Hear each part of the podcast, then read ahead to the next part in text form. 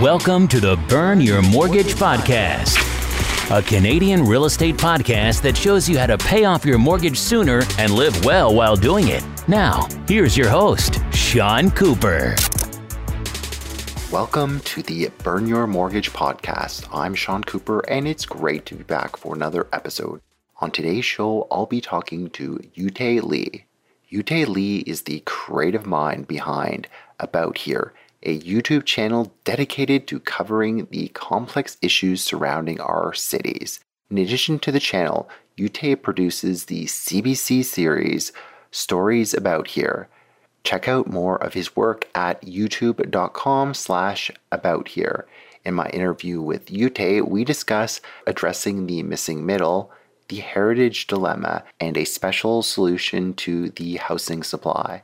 Without further ado, here's my interview with Uytae Lee. Hi, Uytae. How are you doing today? I'm doing well, Sean. How are you?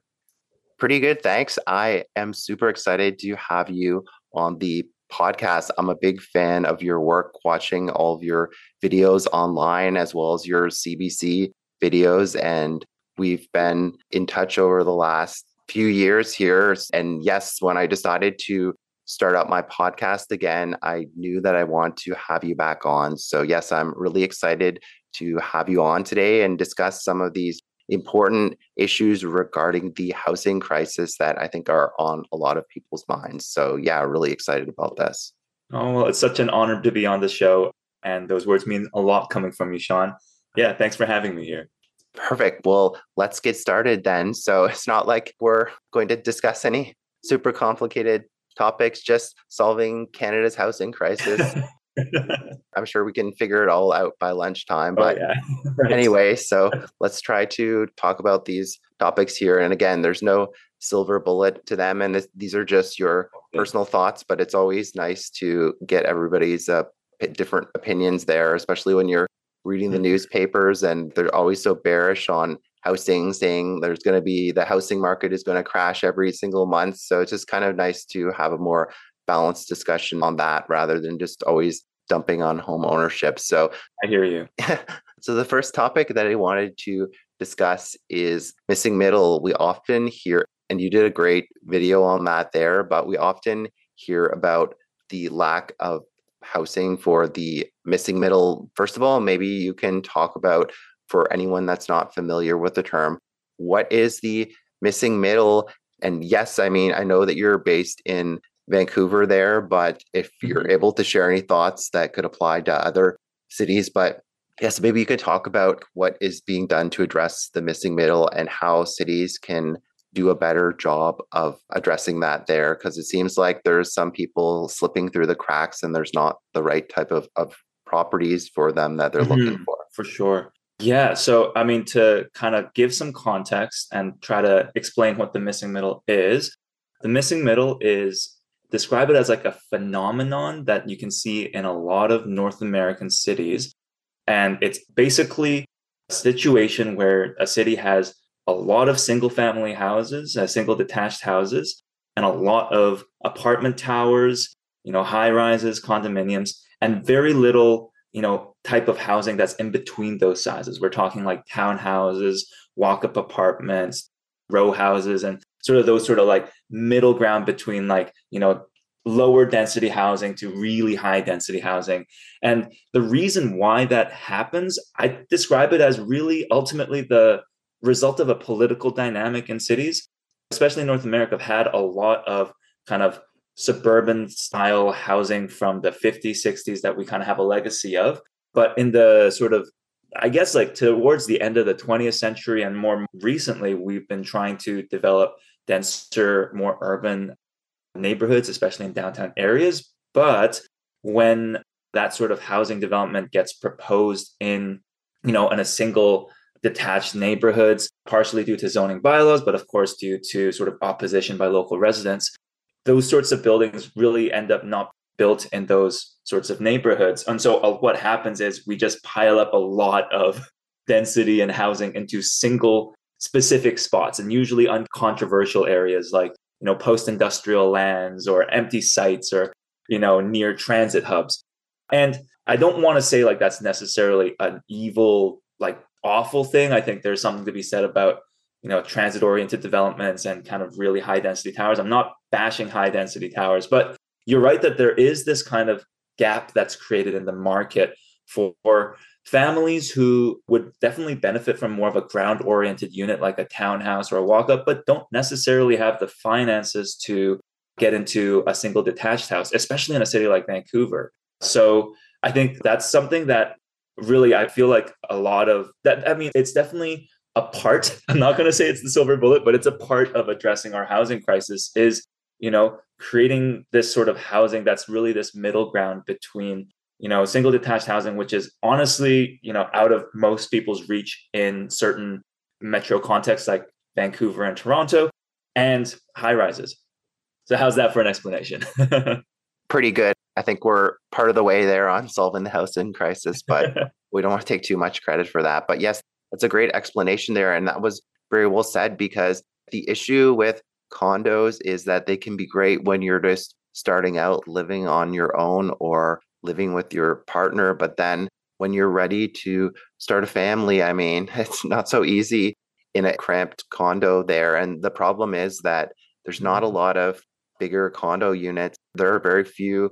I believe you might have discussed this in, in one of your videos here, but like usually it's one bedroom, two bedrooms are more mm, rare. Yeah. Like three bedrooms, do those even really exist there? And then the problem is you really need to make that leap right to the single family home and there is a lack of townhouses there so yeah definitely it's important to address that missing mm-hmm. middle because not everybody like going from one extreme to the next like going from a condo to yeah. a house there really needs to be that kind of rung on the ladder that helps you get from one housing type to the next um, that's a good way to put it for sure it can be a, a rung on the ladder too. It's definitely you know right now it does feel very polarized and you know i don't want to maybe talk too broadly here but i feel like there is even like it results in a bit more of a cultural divide. Or people have argued that too where you know there is like a downtown and then there's you know sort of the neighborhoods outside of downtown and it ends up being quite adversarial. You know people will point to those new towers being pointed and or uh, being constructed in the city and really oppose any kind of development in a neighborhood because it is just creates that really jarring kind of dynamic. so yeah, like if the, all the examples we have of new housing are just, you know, 20, 30 story plus high rises, I would understand why, you know, a single detached neighborhood would be wary of new developments in their in their backyard. Yes, very well said. And another issue that we see crop up in cities all across Canada, not just Vancouver, Toronto, other cities like that, is around like you had a video called the heritage dilemma mm. and i guess it, it's kind of a fa- fine balancing act like they want totally. to protect the history and heritage of an area but that can hold back an area from building more affordable housing and also putting the land to better use so maybe you can just talk a bit about that from the housing supply standpoint and just mention some of the more interesting points you spoke about in, in your video there. For sure. And I will try to just walk very carefully around this topic because I absolutely understand, you know, heritage and kind of protecting the spaces we really love in our city that hold cultural value. It's an important part of urban planning, really. So that video I made, I made it specifically about the topic of heritage districts. So this is sort of a more recent policy that's become popular in cities really right across Canada, where instead of protecting single individual buildings, we protect entire swaths of neighborhoods. Here in Vancouver, the primary example I point to is a neighborhood called Shaughnessy. It's about, gosh, I'm trying to top of my head try to figure out a percentage. I think there's like maybe like 150 to 200 houses in this neighborhood that because of this policy, we've kind of all protected as like the Shaughnessy Heritage District. And for me, when I saw that happening, I couldn't help but feel a bit of concern that, you know, I think there's something about protecting individual buildings, but as soon as you protect an, a whole neighborhood of houses, you get into this area where, yes, you are having a much broader impact now on housing supply and the creation of new housing supply, but also just it aligns a little bit more politically conveniently aligns a bit more politically with the interests of you know wealthy homeowners in that area who would really not prefer any kind of new housing to be built and they use heritage policies such as this to kind of prevent that. For context shaughnessy is you know yes full of nice beautiful old houses but it's also basically a mansion district.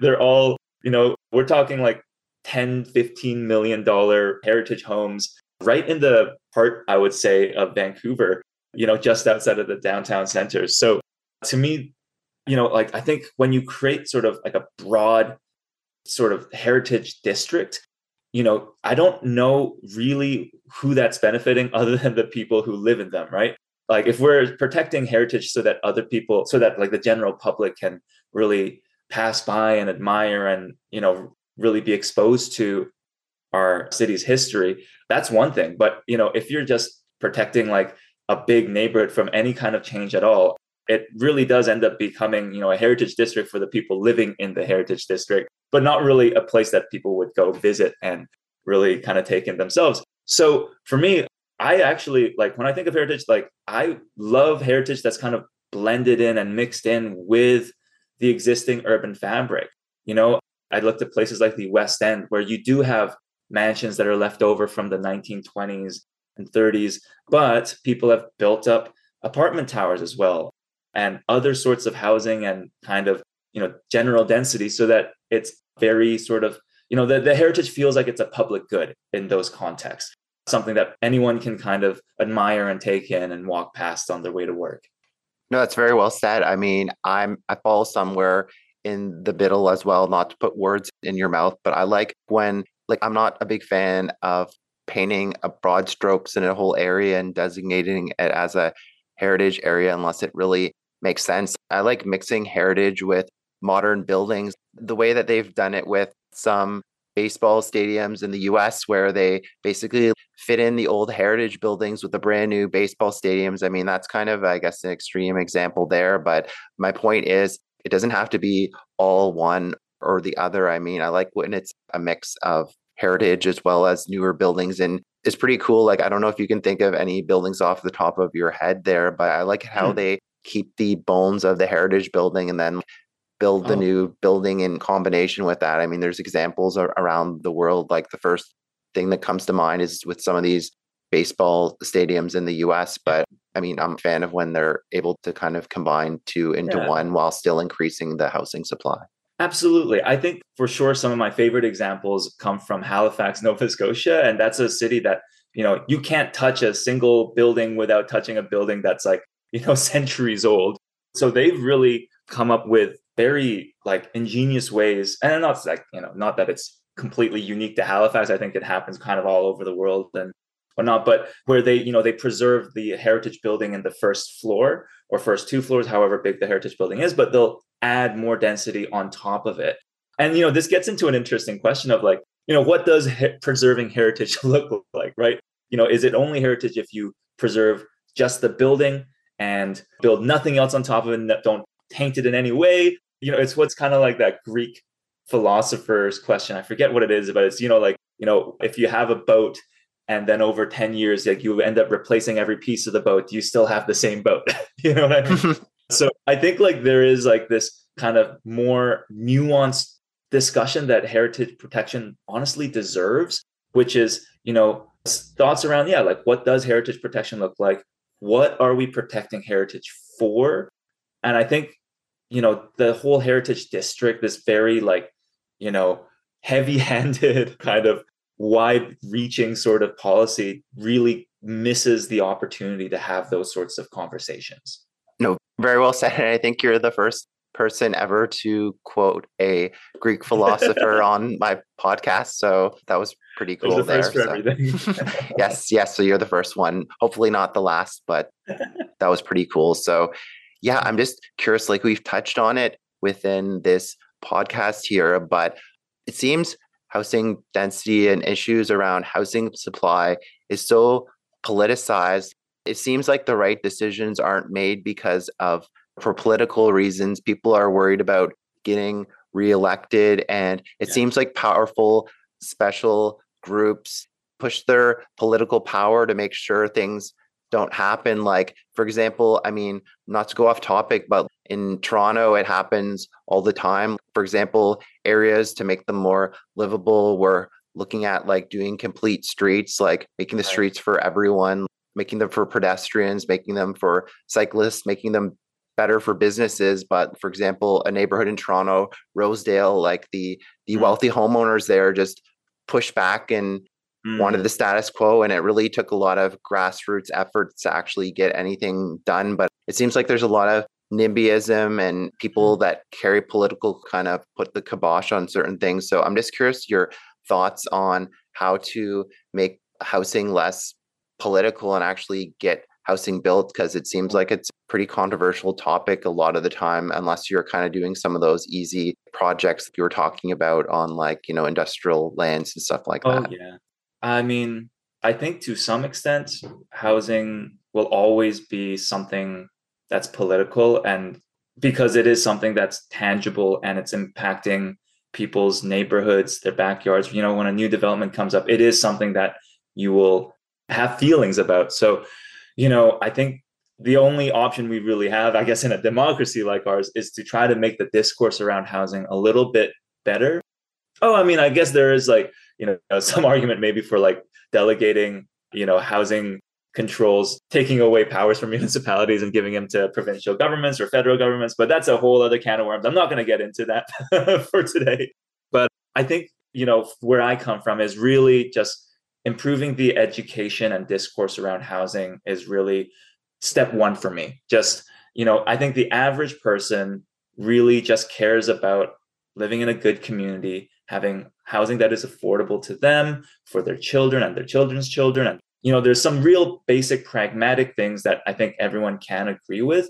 But it's when you get into the weeds of like how to sort of add new housing supply or, you know, keep housing affordable that's when things get a little bit more challenging and definitely more complicated. So, you know, I think just having more public awareness about those sorts of issues is really step one.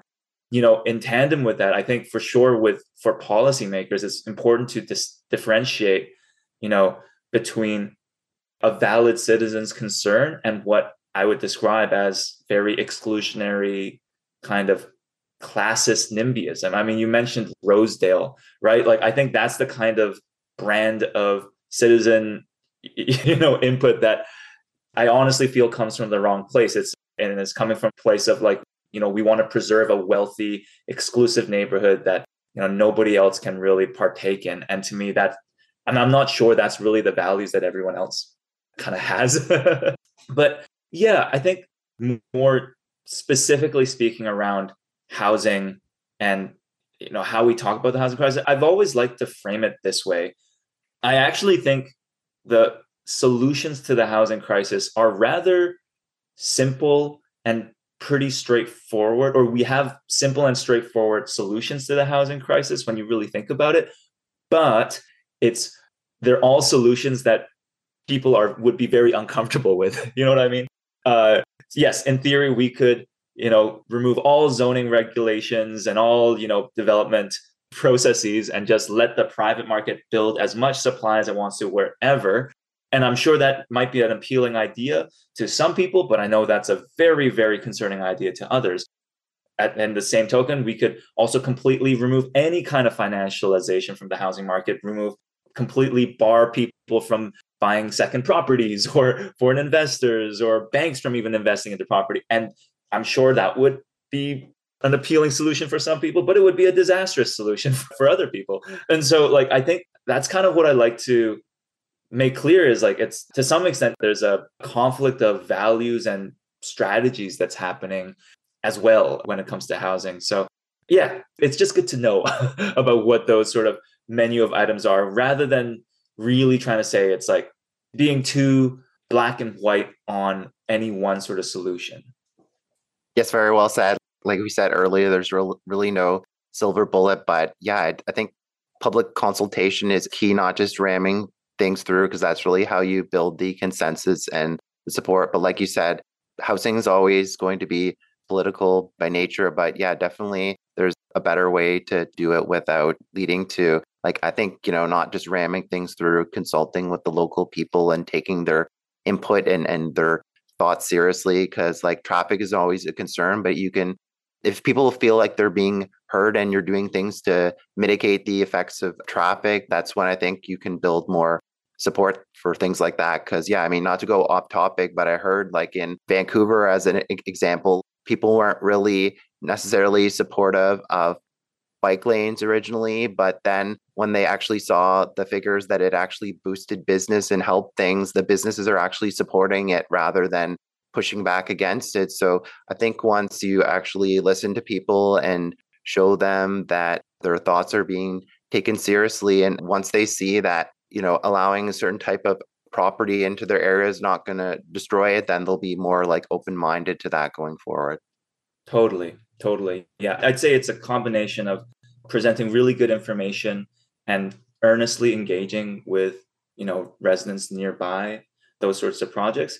But I also do see a real need for political will and for planners and councillors and mayors to kind of advocate for what they want and you know not let it die on the shelf of reports yeah great and we have about a couple minutes left here but i just mm-hmm. wanted to get any more thoughts that you had to share on the housing supply crisis anything else interesting that we haven't talked about like about zoning regulation. Like in Ontario right now, a big topic yeah. is cutting the red tape and just getting as much housing built as possible. Maybe you can share some interesting tidbits of what Vancouver has done to see success in, in that area that other parts of Canada might be able to learn from. I mean, I'm not sure if we've seen success necessarily, but I think, you know, Vancouver, like Toronto, definitely has a real, you know, a zoning landscape that is really common in most cities where you have certain areas like the downtown, certain transit corridors, certain specific sites where we've piled up a lot of housing supply. And then we've left most of the other sort of, I guess, single detached neighborhoods. We call them RS1 zones. We've really left those kind of more or less the same over the years. But I think, you know, one sort of interesting tidbit that really was that stuck with me when I was doing that video on the missing middle was, you know, I was looking at, you know, why did we come up with these zoning bylaws in the first place? What was their purpose? And what you realize is like it's a messy history, and I'm not, not sure it's a history that applies to us today. So, you know, in the initially in the past, you know, cities had a lot of concerns around pollution, overcrowding, a lot of really, what is it, a big and rather valid concerns about, you know, uh, density. And so zoning was kind of a response to that to basically create neighborhoods where you would have very little risk of overcrowding, very little risk of fires and other sorts of, you know, I got gosh, sort of threats. And you know, that's kind of one sort of valid reason. Not sure if it really applies today, but I think I can understand where it comes from there. But the other sort of concerning thing I really found was that a lot of it was motivated by racism and classism. I mean, here in Vancouver, the zoning bylaw came right around when there was influx of Chinese immigrants to work on the railroads here. And if you look at sort of political cartoons from the time and sort of the writing from the time, there's a real fear of allowing housing like apartments that would house, you know, Chinese immigrants into white neighborhoods. And, you know, that story rings true for even more true in American cities where it's, you know, black and white neighborhoods that are, you know, uh, basically being sort of segregated via zoning process. So I feel like when you kind of look at it that way, it makes you wonder if that sort of regulatory framework is applicable in this sort of contemporary context. Thanks for listening to another episode of the Burn Your Mortgage podcast. Besides being a podcast host, I'm also an independent mortgage broker. If you or anyone you know, family, friends, coworkers, or neighbors could ever use any unbiased mortgage advice or a second opinion, feel free to reach out.